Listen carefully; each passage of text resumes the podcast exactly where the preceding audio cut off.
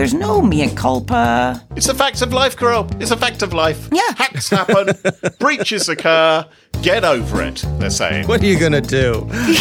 We have a First Amendment right to be hacked, and anyone who's going to prevent us from being hacked. Smashing Security, Episode 168 The Bitcoin Fraud Factory, with Carole Theriault and Graham Cluley. Hello, hello, and welcome to Smashing Security episode 168. My name's Graham Cluley. And I'm Carole Theriault. And we're joined this week, Carol, of course, by a special guest.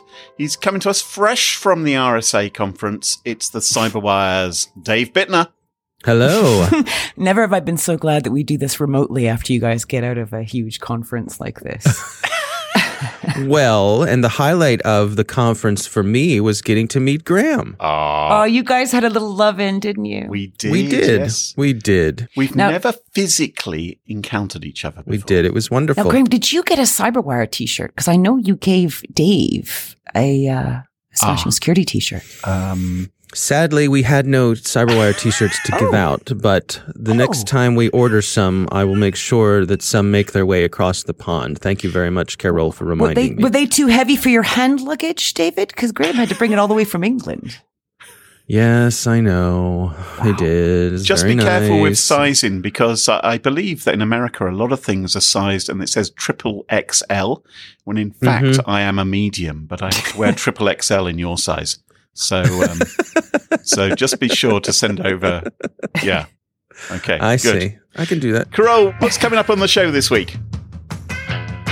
First, thanks to this week's sponsors, LastPass and Domain Tools. Their support helps us give you this show for free. Now, Graham takes us to the Bitcoin fraud factory. David dons his election hat and tells us how Twitter is going to help us. And I take the surveillance pulse. Am I the only one in the world who hates it? All this and much more coming up on this episode of Smashing Security. Now, chums, chums, Bitcoin has been an extraordinary phenomenon, hasn't it? Hmm. Originally, I think we all we were all kind of annoyed with ourselves. We're all kicking ourselves, thinking, "Oh, why didn't we back in 2011? Why didn't we invest a little bit of money in bitcoins? You know, just like the nerds and the neckbeards." Always money, were- money, money with you. well, well, yeah, well, money does help, Carol. Money does help when you. Mhm. Always Got- want more. Well, it's it's I'll tell you something that I have that family, people like you and Jeff way. Bezos don't have, and you'll Hmm. never have. hair. Enough. Oh, Deep. deep man. Oh, wow. Anyway, Whoa. sorry, I pulled you off track. Oh no, it's all right. I didn't know we had Deepak Chopra on the show this week. Um, but anyway, that's uh, anyway. If we had, we'd have millions by now because the price soared, of course, and it took some years for the great unwashed public to see what was going on and for them to dip their toes into the water as well.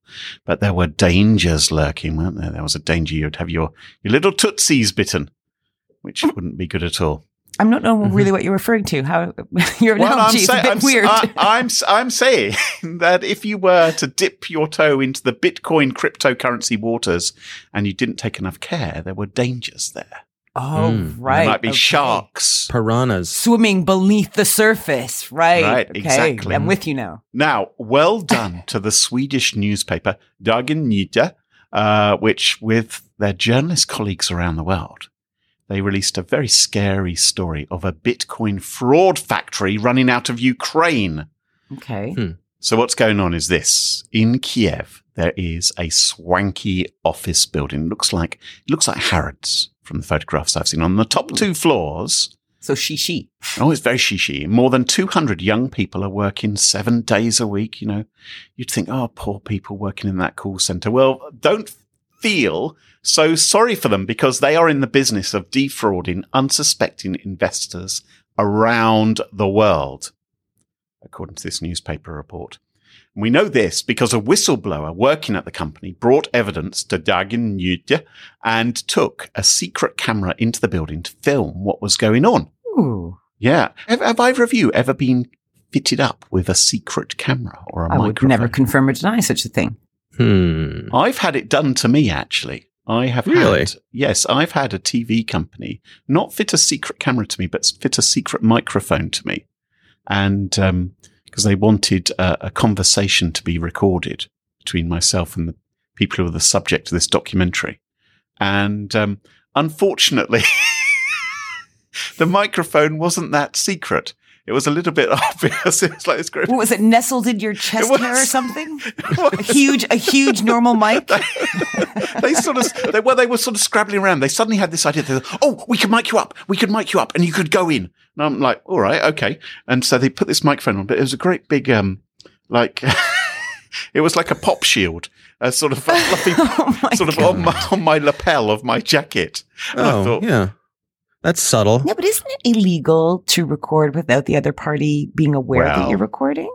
Well, here in the states, it depends. For example, state law. here in yeah, here in Maryland, we are a two-party consent state, so it is illegal without permission. But there are some states where you can do it. Hmm. And I don't know if there are different rules if you're an investigative journalist, which was they were the people who were sending me in. I'll, uh, I mean, I, I don't want to distract. Anyway, the fact is, the person I was speaking to said, "That's a microphone, isn't it?" And I said, "Yeah." God. so we didn't get anything that juicy. Anyway, the whistleblower who was sent in with the, the secret camera, he wasn't taken in with a Sony camcorder or something like that. I imagine it was a bit smaller than that. And he managed to film what was going on. And uh, that was quite an achievement because normally staff at this particular place in Kiev have to leave their smartphones at the door because clearly the firm is a little bit nervous about outsiders finding out what is going on inside. So this guy went in, he worked there, but he put on secret cameras to go and film the naughty stuff that was going on inside this Bitcoin fraud factory. Yes. Okay. At the requests of the journalists, they had rented a room on the other side of the street and were watching the goings on via a telephoto lens. What the their- journalists were. Yeah, the journalists were, Right. as their undercover man was working inside. And, you know, I think I think okay. they were also a bit worried as to what might happen if he was found out, because you know Hmm. potentially this is quite a physically dangerous thing to do.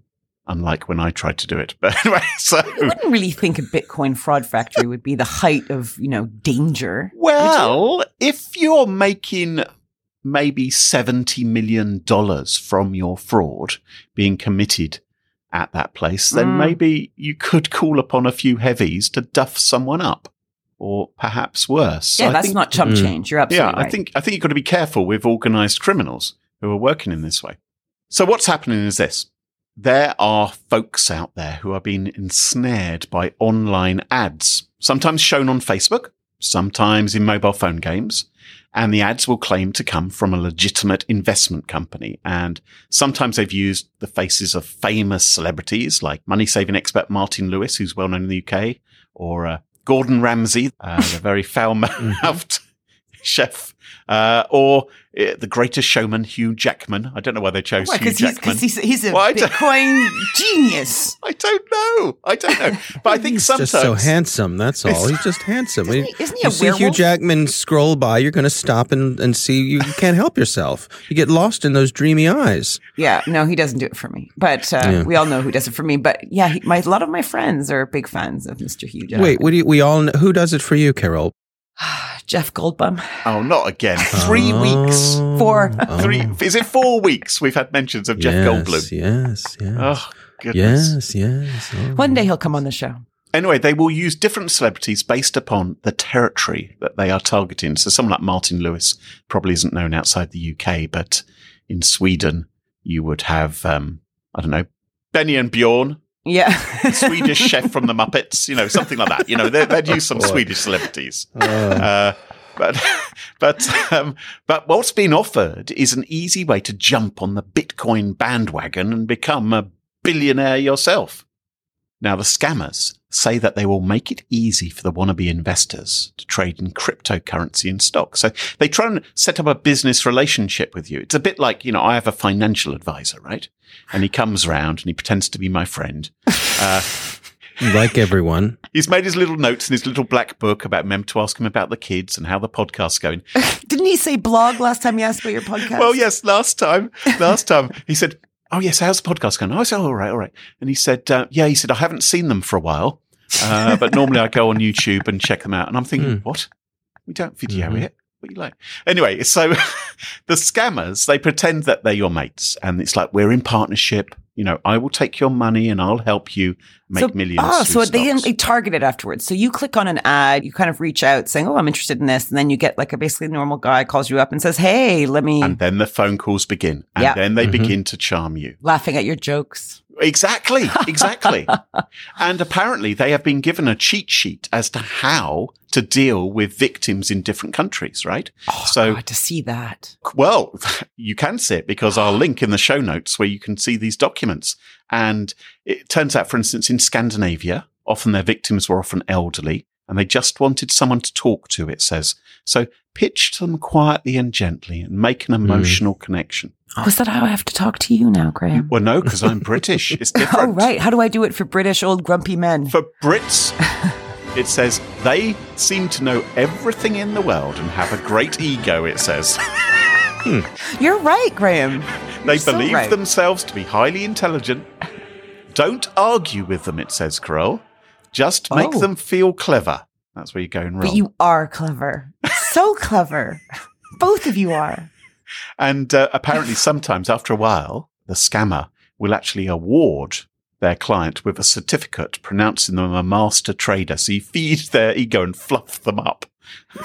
but these victims are often persuaded to install software onto their computers. Now, it's legitimate software like TeamViewer and AnyDesk, but it gives the scammers remote control over the PC. And this will often be Mhm. sort of like, well, it's a little bit hard to learn how to use the investment software. Let me show you how to do it. Because, of course, you've got a relationship Yeah. now. It's Pete who's ringing you up and helping you. And like, oh, Pete, what would I do? What did I do without you? Right. And Mhm. also, they don't ring up and say, Hi, we're ringing from Kiev in Ukraine.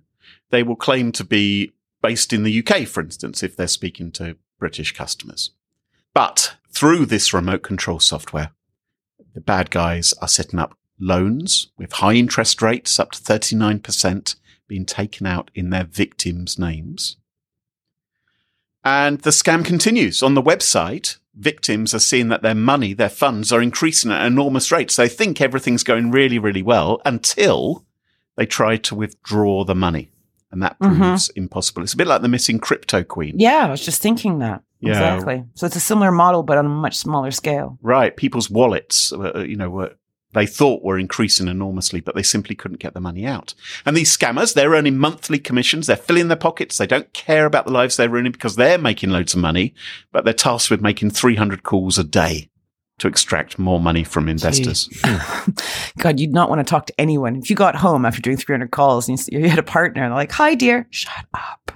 Well, it does seem it does seem like it's completely crazy. It's like you'll have one person calling you up, and then your phone starts buzzing at you to tell you there's someone on the other line, and it's another scammer from the same organization. So you just end Mhm. up getting all these calls. So it's become a huge problem, and some people have lost a vast amount of money. Some people have had to sell their houses to try and make up for the loans. Which Did you say 70 million? Uh, Seventy million dollars is estimated to have been taken. Maybe it's even more than that, but that's that's what the documents are suggesting. And then there are the the folks who call after you've lost the money, who are also part of the scammers, calling to help you get your money back. That's exactly what happens. Is that you'll get these calls claiming to come from lawyers, for instance, saying, "Oh, we're working on helping people extract their money," You're kidding me. No. It's like a double whammy. and they say Mhm. it just cost you a thousand dollars, and we'll help you extract the money, and they manage to get even more of the money out of you. It's absolutely horrendous. Do we know what caused this whistleblower to flip? it's not really said. Um, Hmm. you, you get the sense in the video and in some of the reports that they were just frankly disgusted because they got the job there and then realized what they were doing. Hmm. And it- it's really heartless what's going on. But the other thing which is really upsetting is it appears the police haven't really done anything about it. So, for instance, Dagens Nyheter went to the Swedish police and apparently, although there have been plenty of victims in Sweden, investigations have been dropped, presumably because they think there's little chance of success, but Yeah. people are losing out to a large degree. We've heard that particularly uh, the Russian scammers who do this, that there's sort of an agreement that as long as they don't go after their own countrymen, Right. that they'll be left alone. Yeah. That seems to be an issue, yes, throughout cybercrime is Russian cyber criminals, as long as you don't poop on your own doorstep, they'll turn a blind eye. Yeah, and this one, of course, is is manually run, but a lot of the automated ones, the ransomware attacks and things like that, they'll actually check your computer to see what kind of keyboard you're using. Yes. If you're set up for a Russian language, it will leave you alone. Yes. So you could try and defend yourself by setting your Windows settings to use Russian uh, rather than Yeah, English. yeah. But uh, have other disadvantages. Someone should just make a, a USB dongle that just blasts out and says, "I'm a Russian keyboard. I'm a Russian keyboard. I'm a Russian Yeah, or, keyboard." Or Klingon. right, Klingon. Yeah, well, yeah, yeah. Could have the Yeah. Romulan ransomware scam then. I think the, the risks then. So don't get bitten by the Bitcoin bug. Okay? Uh, you may think it's a fast route to making you a multimillionaire, but it ain't necessarily so. Yeah, Uh, Graham, take your own of- advice. Well, yeah, right. Well, you know, You're the one who feels left out. I d- Mm. Bring it up. Poor you. Uh, poor FOMA. FOMA. It's like Tiny Tim. That isn't my t-shirt size, by the way. Tiny Tim. David, what's your story for us this week? Well, I have to ask both of you. you Yes. You're both on Twitter, and We are. of course, Smashing Security is on Twitter without a G because Twitter wouldn't let you have a G. Yep. Um, but do any of your accounts have the coveted blue check mark? We've had I've someone else has asked me this question on the show before. no, I do not. hmm Graham? I, I do on my personal account, but the smashing do? security. Uh, I wonder what, what hoops we would have to jump through to get one. Yeah, we recently got ours for the Cyberwire. Oh, lardy da. Uh, and there were there's a lot of hoops you do have to jump through. I tried to get one several years ago for my personal account and was promptly ignored. So I don't know what you've got going on that I do not, but uh, You well, now you've met him. You don't know. well, it's true. It's true. There is an aura around him. I mean, he is self-luminous. Sorry Yes. about that. That's why we do this remotely. That's right. I blame the hotel toiletries. I see. Very good. Very good. Well, uh, eh, one of my one of my uh, colleagues here wanted me to ask you if the, the blue check mark doesn't amount to an unconstitutional title of nobility. Um, but so, with the elections coming up, Twitter recently announced that they would be verifying the accounts of political candidates.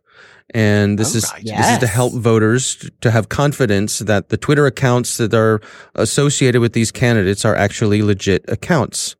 So You see, this, this it's a slightly it's a slightly odd thing, this, isn't it? Because what is the actual pur- the purpose of this is presumably so you only get accurate information from genuine political candidates. And the problem is that the genuine political candidates aren't going to give you accurate information. You might be better off going to the Mm. satirical account. But it instead. might be good to know which ones are satirical and which ones are real. If you're, I you know, lots of people are suppose, yes. confused about Mhm. that, Graham. Of course, it never happens to you because you're so wise and British. Are you trying to scam me? So this politician showed up on Twitter. His name is Andrew Walz. Uh, he had a, a website. He referred to himself as a proven business leader, a passionate advocate for students, and he was going to make change in Washington together. And that's what his Twitter account claimed. He was uh, a Republican from Rhode Island. He was running for Congress, uh, and he got verified by Twitter. So a legit account, account, according to Twitter. But there was one problem. Who is it? Yeah. The problem is that Andrew Walz does not exist. oh, Oh, He was created by a 17 year old high school student who was bored on winter break and decided to take it upon himself to test Twitter's verification process. It's hard not to be impressed with someone like that. I'm sorry. I know. If, I know that's probably wrong to say. Mom and Dad are going to hate me. But yeah. So he said, uh, he told CNN that it took him about 20 minutes to create a website for his candidate and about five minutes to create the Twitter account. And this seems to be a, an interesting failure in the process that Twitter used. Evidently, Twitter was teaming up with uh, an organization called Ballotpedia, which is a nonprofit Right. website. They call themselves the Encyclopedia of American Political Candidates. So by submitting this candidate to Ballotpedia, Ballotpedia then checked that the Ah. candidate had a Oh. website. Twitter relied on Ballotpedia for the verification, and Bob's your uncle. it seems a bit slapdash of Twitter, don't you think? Y- yes. That's all the vetting. Yes. Yes. And so when CNN reached out to Twitter, Twitter suspended the account. Yay, Twitter. but it's an interesting uh, story about how these things can break down and you can the, the sort of the chain of custody of the existence of this person failed in this case Yeah, because that's the problem, isn't it? What it would be kind of irritating if each and every one of us had to independently do the verification. hmm And so you would use a third party service and you would assume that they have some level of competence. But if if I could go to Ballotpedia and enter Dave Bittner for president Mhm, or something, presidential candidate. Dave B for prez. And then, it- it- wow, my goodness. So he wasn't using this for any sort of malicious purpose. He wasn't, he was purely seeing whether he could get the little tip. hmm yeah just experimenting to test the system Yeah, because didn't Twitter come forward a few weeks ago saying we're going to do a lot more to try and qualify the content? They did. Not just political stuff, but all. Was it just for politics or was it for all kind of content? well uh, twitter said they weren't going to take any political ads Yes. which is good Mhm. I think. Um, Yeah. The, the CNN did reach out to uh, Geoff Pallay, who is Ballotpedia's editor in chief, and uh, he was quoted as saying, "Ballotpedia definitely made a mistake here." There you go. Okay, so. I, I wonder what sort of verification they do or who they're relying upon or whether people have to well, upload some evidence that they're running as a candidate. Yeah, and, and they, they did dig into this a little bit that, that because they wondered why not go to the election authorities to to make sure that the candidates have registered. And Ballotpedia said that it's not unusual for a candidate to announce their candidacy, but wait until the last minute to actually Yeah. file their papers. so Ah, there can be a right. delay between them. And on Ballotpedia, they try to account for that. They will say that this candidate is announced, but not officially in the system. And that seems like that's part of what happened here. Right. Because I can understand that. I can totally see people would want to press go, you know, all systems go at the same time. Right. You know, Facebook page up, web page up, Instagram up, all the crap up at the Mhm. same time saying I'm announcing. Yeah. Yeah. So Ballotpedia said that Hmm. they, there's a difference between being a declared candidate and an officially filed candidate. Yeah, and even if this wasn't the particular method, there may be other ways of. I, I'm trying to remember because I've had my my check mark for a while. I'm I'm trying to remember what on earth I had to do in order to I remember get it not being easy. No, I Right. recall they, they wanted me to send them a copy of my driver's license. You can trust them. I know, right? Yeah. Exactly. Yeah. Ugh. Carol, it's worth it. It's for it's for a little tick It's for, mark. it's for a blue check Yeah. mark. yeah, Well, for- uh, 'Cause actually, you get it's a a good lot. question. What, what do you get for that? What VIP service? How has your life been improved? What what sort of Yeah. what sort of uh, What- wonderful things have rained down on you since you got your yeah. blue check? What red mark? carpet do you Mhm, walk on now that you've got your check? I did see this. there was there was a time when Jack having a Dorsey- check mark was something a little bit exclusive. Oh, it was a case of I'm it's like a better fist than bump you. from Jack Dorsey himself. You should follow me on Twitter, not anybody else, because I've got one of Mhm. these. Um, but yeah, it hasn't really been. Uh, t- I- oh, really? I, imagine if It's not there changed your life or anything? it hasn't. There's no blue check mark secret handshake. now listen, listen. you have both made an error. You've both fallen into the elephant trap, Mm-hmm. and sometimes I've been guilty of it as well.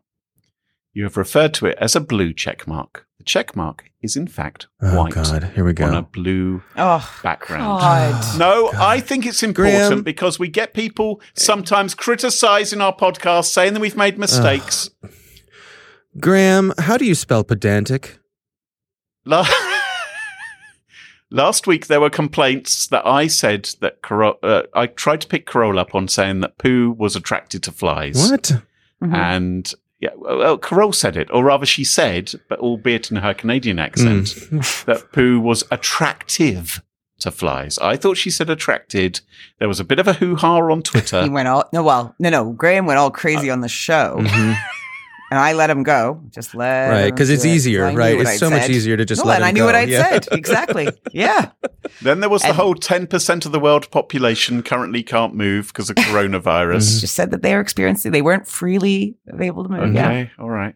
I'm just, uh, so anyway, they're not blue check marks, So is they're this white your check freaking apology? Oh, no. Is that, was that it? Okay, no, no, it's fine. No, no, you're so wise. Carol, do you have a story this week? Yeah, thanks. okay, facial recognition time. I uh, hat tip to our uh, Smashing Security guest, Jeff White, for tweeting this one out. Oh, yeah. I'd like to introduce you to the Dazzle Club. Now, what a great name. What a great name. I just think it's beautiful. Isn't that that place you and I visited in San Francisco together, Graham? Wasn't that? I think I got a Bedazzle while I was out When there. you guys dressed up as Liza Minnelli. Yeah, right. exactly. Now, this is Dazzle Club is made up of four artists who are based in East London. And once a month, this quartet apply makeup that is camouflaged. And they Right. walk a silent walk through the streets of London. And this is all an artistic protest against the use of facial recognition cameras in London. Hmm. So the makeup is called CV Dazzle, and apparently, when applied correctly, it tricks cameras into being unable to detect a face. Oh. And what's interesting is the artist, one of the artists, Evie Price, is quoted as saying, "What are they doing with the data that they're collecting? They say it's for safety purposes and preventative policing, but we don't have any evidence of that. What are they actually using it for?" Hmm. So, so, you know, I read these kind of stories and I think that's, you know, I'm kind of glad that people that aren't in our industry aren't necessarily super comfortable with facial recognition. And you might remember that about, what, eight weeks ago, episode 162 with Michael Hux, I did a story about Clearview AI. And this was the company that scraped the web. So Facebook, Twitter, YouTube, Instagram for mm. literally billions and billions and billions of images of our faces. And the idea was putting them all into a searchable database so that you or an authority could upload a picture of anyone and get information on that person we kind of talked about it and going, this isn't very cool. And loads of other media people got involved with it. Uh, there was a lot of stories. So one of them was Apple blocks Clearview AI facial recognition app for violating App Store policies. Another one was uh, the creepy facial recognition company is reporting developing a surveillance camera. So currently it's an app and you have to put in pictures into the application. But if they had a camera, it would work seamlessly, wouldn't it? The AI chief executive went on that, uh, told CBS this morning that it was his First Amendment right to collect public photos. So he's not backing down. I don't know who owns the pictures. So maybe Dave, you know this or Graham, you know this.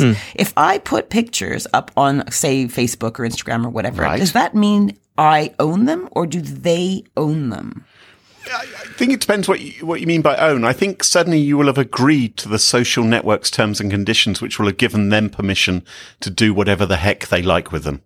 Right. I expect. But I do think that these days, if you pull the picture, then you're basically revoking their right to use it. Ah, right, I believe that's in a lot of the terms and conditions these days. right. you know, if you think about this database built of billions and billions of pictures, right, taken from all these sites. So if I pulled my pictures from Facebook, but he had already, you know, this software had already grabbed it, it's there forever.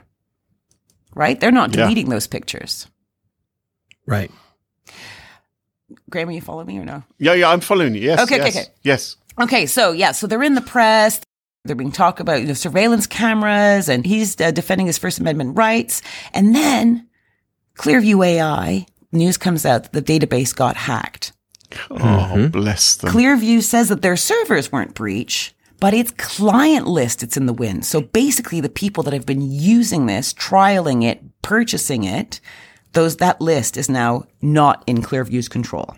Oh, right. So it's not as though we as individuals have to worry that our photographs have been pinched and snaffled by someone else. Well, they're already taken. They're already pinched. Yeah. Yeah, that, that horse has left the barn. Well, they've been taken by Clearview, but they haven't necessarily been got by other people. But mm-hmm. now we can find out because of this breach who was working and supporting Clearview.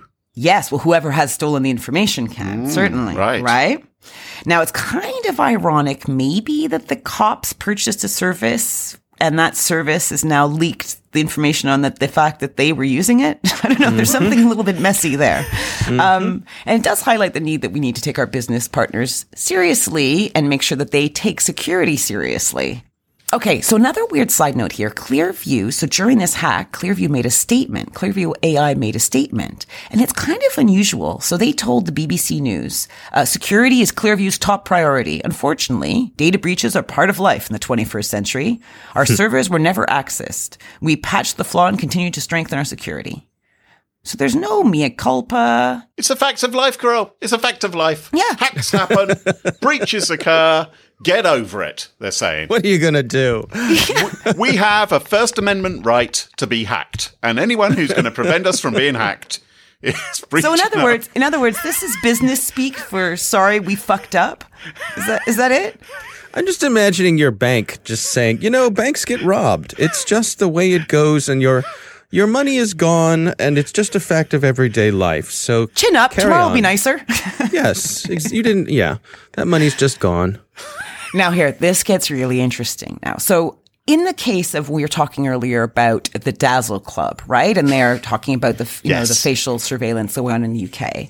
Well, the mm-hmm. UK cops say, "Hey, look, we are doing this, but we only keep pictures of people of interest. So immediately, you're not a person of interest that's flagged. That picture is dumped immediately. And the people of interest, their picture, we only keep for a maximum of 31 days." Okay, yeah. Now, in the case of Clearview, Clearview says uh, on, on their website clearly it says the search engine is available only for law enforcement agencies and select security professionals to use as an investigative tool, and its results contain only public information. So, since I did this story six weeks ago, they have changed their website quite radically, and their messaging has changed quite radically. Mm-hmm. But they're making it very clear that this is Clearview exists to help law enforcement agencies solve the toughest cases. And our technology comes with a strict guidelines and safeguards to ensure investigators use it for the intended purposes only.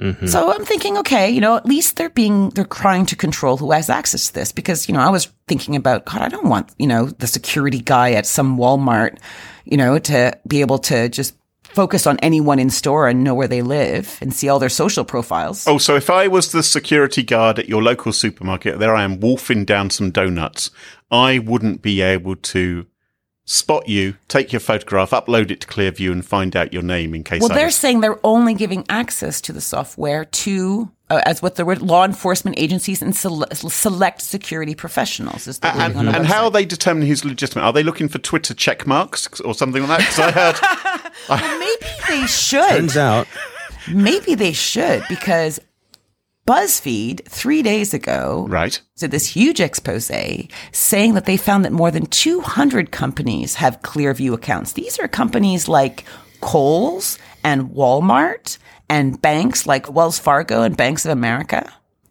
Mm-hmm. What what do they need it for? Why would they need to identify? Good people? question, because as far as I know, Walmart isn't a law enforcement agency or security professional. not yet. Yeah.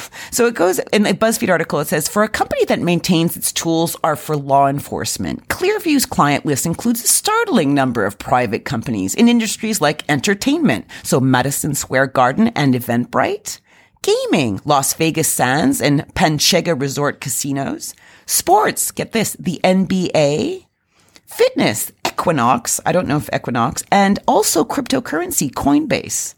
Hmm. So, you know, I don't know how you feel. Like you say you go to your gym and some guy who's working there in the CCTV can grab a picture from CCTV of you at your gym and slap it up in the software because they happen to have what a security tag. No guy is ever going to get a photograph of me at the gym. I'm not. It's, I can tell you right now, it ain't going to happen. I know. I just find this spooky. I'm like 100% not okay with this, but I'd love to know what you guys think. So, what what is the intention? So, for instance, is the intention? Let's take the example of uh, Walmart, so a supermarket, thing, right? Like, I'll just set the scene if you want, and then Yeah. you can tell me. Right. So let's say they are working on surveillance cameras, which many articles have been talking about, and they get the software to work with it. Right. This could be sitting inside a hotel lobby, for instance, or any public place. You say one of you has a, you know, someone who's a very diehard fan, Dave, right? And they see, um, you know, they happen to, uh, you know, be working at a hotel, and you walk in. They take They're a, picture. they're a cyberwire groupie, a cyberwire groupie. a hacking Right. humans harlot. Right. And then right away they know where you live, where, you know, they, just from your face, they're able to, well, in fact, you were recognized, weren't you? You were recognized. RSA, weren't you, in the, uh, Yes. in the gents? Yes. Uh, yes. It was a it was a milestone in my life. Uh, So your hands I were am. busy. My hands were busy. I'm standing there in the men's room taking care of some business, lined up with people uh, on either side of me when I hear from uh, my left. This is a number one, right? Aren't that that would be correct, Carol? Okay, just Um, They don't tend to line up if they're doing anything else. yeah. That's true. Thank God. Yeah. Oh boy. So, uh, hey, aren't you Dave? Uh, uh, uh, yes. Yes, I am. I said to this person, this kindly gent. Did you turn to him as she told she said yes? Exactly. I Did turn turned to and marked my territory immediately. Uh, said, I wouldn't recommend that. Wouldn't yes, recommend that. yes. He had to change his shoes. um, I said, uh, let's step outside of my office and continue this conversation. So, What a place Oh. for it to happen. The, the last stronghold of man's privilege. But I suppose you were probably glad there was no handshakes uh, because Oh, the coronavirus fuck- has probably been putting that off. So no, we, we've come up some novel alternatives. there was shaking, but it wasn't had nothing to do with hands. oh my god! Okay, my story's done. I can't go back. Not after that. There you go. I just want to point out who opened that door. Who opened that door? You're welcome, everyone.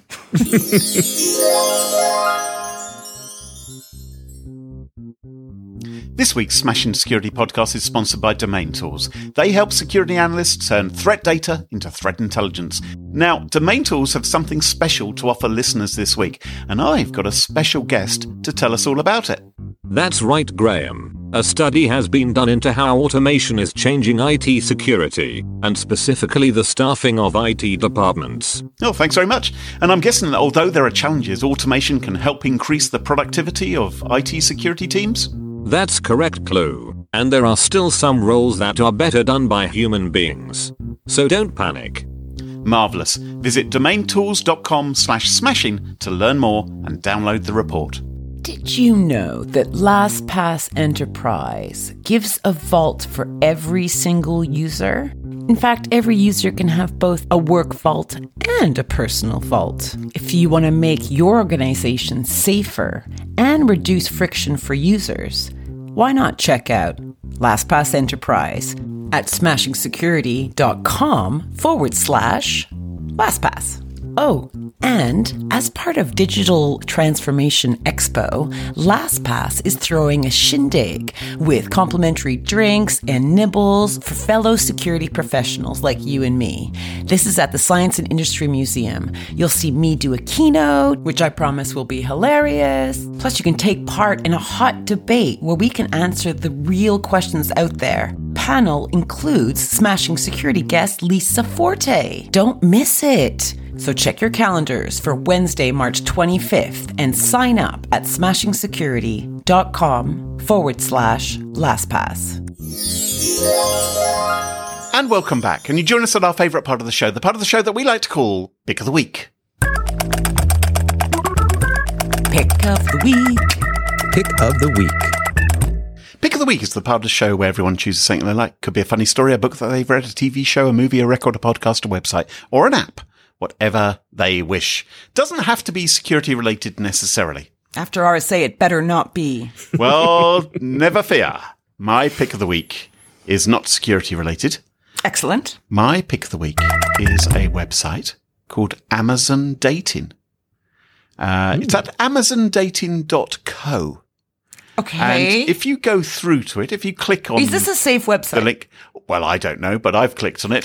if you go to Amazon Oh well, there, Dating, there's a there's an endorsement. if you go to amazondating.co, it looks like it's a new feature from Amazon where they are offering hot singles near you, over 20,000 you know what? results. A friend of mine is recently single and I am desperate to get them online. I could do this. Well, Why are there prices, Graham? well, exactly. So you can order. You, c- some of these people come with free one hour delivery. Uh, and available to meet today. And if you click through to the profile scroll, there are criteria such as um, fit, as expected, 73% say about Will, 33. Catherine has 2,312 hits. And uh, you, She's worth a whopping $300. Oh, there's a sale, a one penny sale. you find out their love language and some facts about them. And there are reviews as well um, from people who've tried them out in the past. uh, so you can find out their rate. Now you can add them This to is the just the most ridiculous thing ever. I was. Really Who did this? Who created I don't know. It is, of course, not really done by the real Amazon. Um, sorry to disappoint you, Carol. Um, This Oh. is a joke website, but it's rather wonderful and it's quite funny as you dig deeper into it. Um, if you go to Prime Video, for instance, rather than taking to Amazon Prime Video, it takes you to Chat Roulette. Um, there is, um, and it, there's a there's a link saying "Don't see what you're looking for," and uh, that takes you to Netflix instead. I love Uh, how it's like in stock by Amazon Basics. But Trained as a barista, famous on TikTok, has child, won't text back. You know But what I- this reminds One me used from 95 cents. Yeah, you know, Amazon, the real Amazon sells all manner of goods, and uh, including that they sell condoms. But if you go and search for condoms on Amazon, over on the side it'll say this item is available used. There's no discount great enough to make that worthwhile.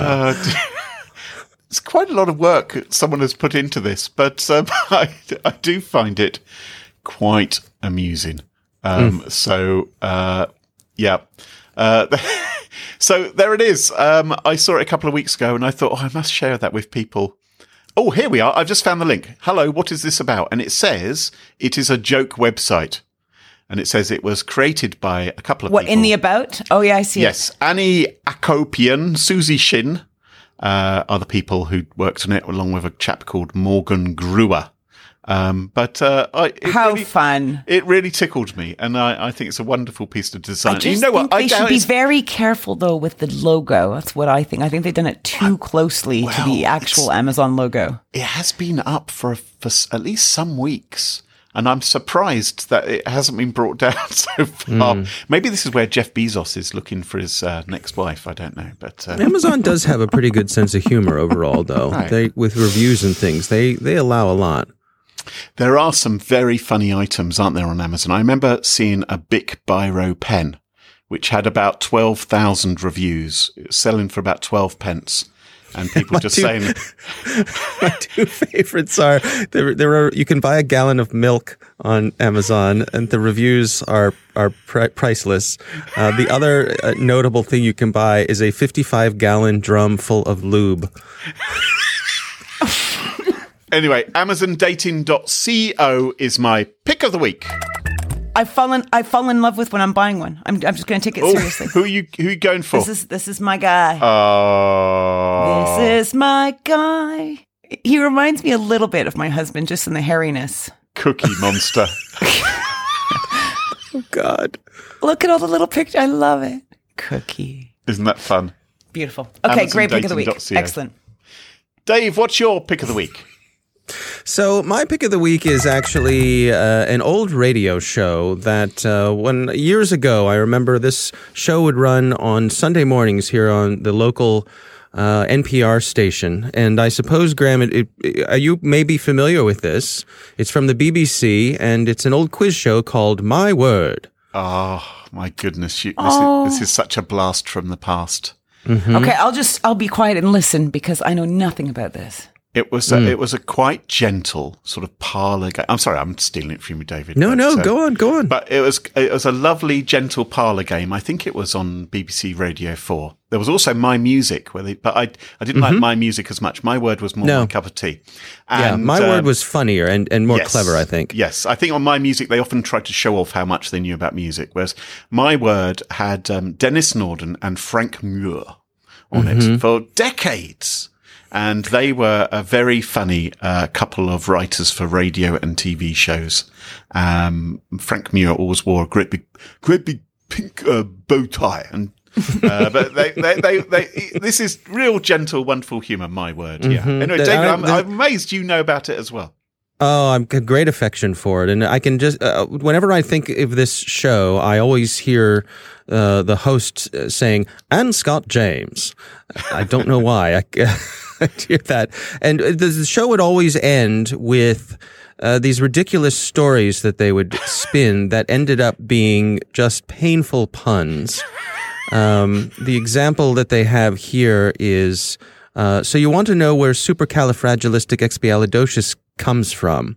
Why, it's just a shopping list, including a remedy for someone with bad breath. Soup, a collie, frigilastic, eggs, pee, halitosis.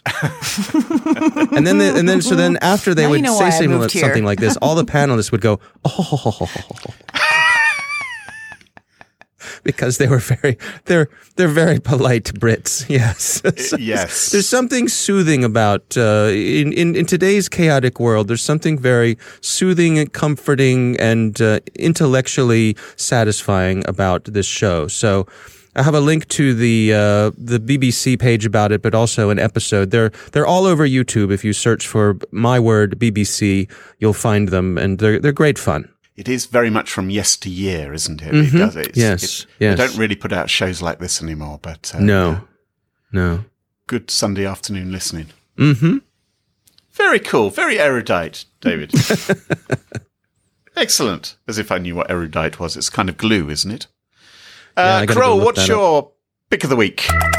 Well, this past weekend, I actually spent digging, like literally moving a pile of earth the size of like a humongous crocodile from one side of the garden to the other. Are, are you burying someone? What's going on? What are you, what are I'm you up preparing to? for your visit, Graham. You know. Charming. Um, no, uh, it's just we're doing some garden gardenage thingy. So, uh, but every muscle in my body hurts. But during this, it took me about 60 wheelbarrows to move all that stuff. And Wow. every muscle hurts today.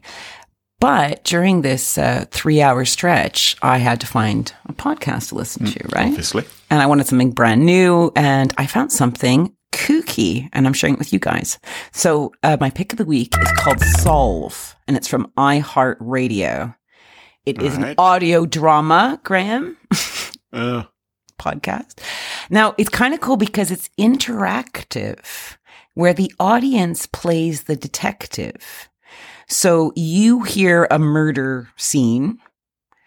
You then have interviews, like each kind of player of the scene kind of talks and, you know, maybe a best friend comes forward and they say this and da da da. And at the end, before they get to their sponsors, they say, okay, who did it? And they give you a list of people that possibly did it. bit like Murder She Wrote. right. And then it goes off for the break, right? The sponsor break. Okay. Then it comes back and it says, the person who did this crime was, in fact, Hazel, the mother of the character. And then they explain how you could have spotted it and uh, what the giveaway was. And it's kind of cute. So I can give you, if you'd like, one of the write-ups of one of them, like one of the one of their stories. Oh, okay. that Yeah, that'd be great. Yeah, Yeah, Okay, yeah. hold on, hold on, hold on. Let me get this for you. Okay, so this is called the Old Hollywood Hotel. The morning after she arrived in Los Angeles, famous influencer Eloise Pham was found floating in a pool of the historic Old Hollywood Hotel. Now it's up to you to interrogate her family, friends, and fans to figure out who would extinguish this rising star. So you'd get to hear from her family, friends, fans, and you would just get a few clues as to who might do it. And then Interesting. kind of fun. Now Was it's it not fun? for kids. Yeah, it is kind of fun. Now, okay, I've done a last scene. Something is given away at the last scene, so you really hmm. kind of are only sitting there, really knowing. Is it the case that after hearing the drama, it could have been any of them, and it's all down to the explanation? And it's like, Um, oh, okay, you know, but they could have just as easily have said it was someone else, and Just- yes, but for example, they might have like, uh, say there was like four men and one woman who were, might be up for a suspect, right? Right. And then the last scene, you might hear the high heel clip clap across the floor. uh, it doesn't mean anything these days. Well, exactly. That's could be a what I think. host. Yep. But uh, so there's yes. Anyway, quite fun. They're probably about I don't know half an hour each, something like that. And there's about ten of them. And I found them. They're well acted. They're kind of nightly. It just feels nice. There's something nice about them, and they're quite fun. Not for kids. There is a bit of swearing. It's not like only adult, but it's you know I don't know. Use Yeah. your judgment. Bit of damn you if you listen to this, you can listen to that. if you listen to this. And that is my pick of the week. Well, excellent. Well, Carole, on that cultural note, so you would call that a podcast, would you? I'd call it an audio drama, Graham. Which is, yeah, in this particular case, it's in the form of a podcast. Thank you very much. I think we've agreed that. That just about wraps it up on that definition of You're so pod- right. Thank you. as always. Um, Dave, lots of our listeners already follow you and stalk you into the men's room. But what's the what's That's the where best he way loves for to meet you guys. So Right. to find you? Uh, you can check us out at thecyberwire.com. I'm also on Twitter at Bittner, B I T T N E R. Those are the places to find me. Marvelous. And you can follow us on Twitter at Smash Insecurity, no G. Twitter wouldn't allow us to have a G. And you can also join us on Reddit. There is a Smash Insecurity subreddit up there. And don't forget, if you want to be sure never to miss another episode, the best thing you can do is subscribe in your favourite podcast app. do it. be- Yes, do it. Whether it be Apple Podcasts, Google Podcasts, Spotify, or Pocket Casts. Go and do it today. I can't believe we've become that people begging for people to subscribe. What happened to us? now, shout out first to all of you guys for listening this week and every week, supporting us on Patreon and giving us reviews. Keep them coming. Uh, and also, huge thank you to this week's Smashing Security sponsors, LastPass and Domain Tools. Their support helps us give you this show for free. Check out smashingsecurity.com for past episodes, sponsorship details, and information on how to get in touch with us. Until next time. Cheerio. Bye bye. Bye. So long. Farewell. Eh?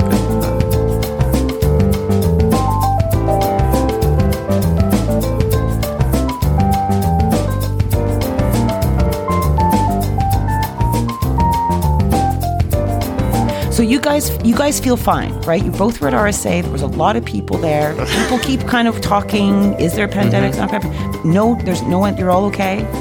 We're all okay so far. Yeah, yeah, yeah. It's fine. far, no so problem. good. No, yeah, everything's work. Every well, everything's in its working order as it normally is. Mm-hmm. You know. Yeah, And everything's working in an age appropriate way. I. I um I I have decided though that the podcast Pleasure Palace here at the bottom of my garden, um, I think this is probably where I'm going to isolate myself. I've got a nice big sofa. I've got an Huge internet TV. connection.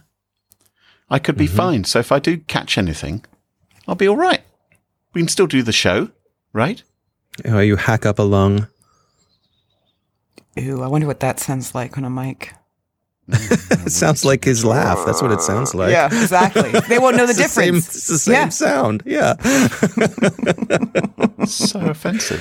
Muttley the dog. Right. I'm going to hit stop on that